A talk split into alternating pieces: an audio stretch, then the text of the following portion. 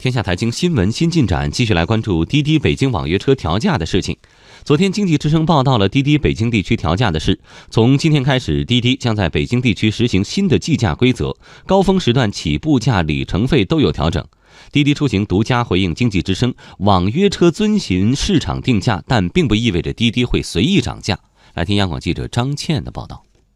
滴滴出行宣布北京地区网约车价格调整后，各方议论不断，不少人质疑滴滴此番涨价是否合理。对此，滴滴出行公关郑建涛回应经济之声记者说：“涨价是由于供需不平衡。目前，滴滴快车工作日早高峰有五分之一的轿车需求没有足够的运力去承接，而依据目前的规定，滴滴网约车运价还是由市场来主导。网约车的运价呢，实行的是市场调节价。”也就是说，网约车的价格呢，是根据这个城市的供需状况、呃地方的消费水平、收入水平和能源价格等因素来进行调整的。那么，呃，我们的这个城市价格的调整呢，会积极的跟这个管理部门进行沟通和报备。郑建涛说：“供需关系从根本上决定了价格的波动，滴滴不会在供需平衡的时候随意涨价。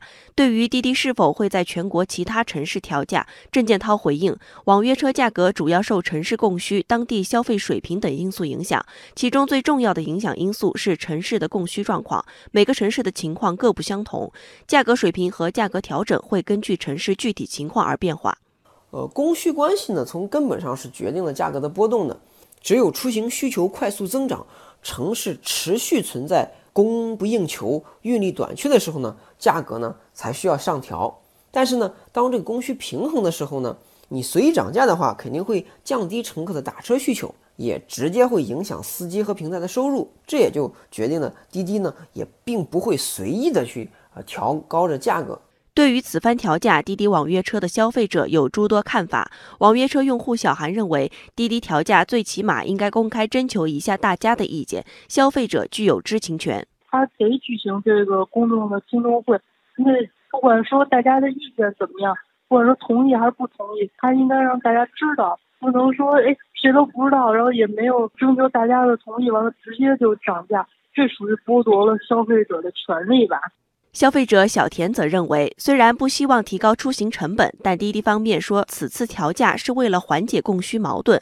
他比较关心的是，这次调价后是否真的可以带来乘车压力的缓解。作为一名用户和消费者，商家合理调整价格，这个我可以接受。但是这种调整是否能够产生正向的效果，为消费者提供更好的服务，是我比较看重的。滴滴作为企业，具有自主经营、自主调价的权利。网约车并不像出租车，出租车调价时必须举行听证会。但中国消费者权益保护法研究会副会长刘俊海认为，滴滴目前在市场中的垄断地位，决定了它应该开门调价。我认为啊，虽然这个网约车涨价呢，这属于市场调节的范围，但是由于滴滴在当前的网约车市场当中的这种优越的垄断地位。决定了，应当是开门调价、民主调价、透明调价。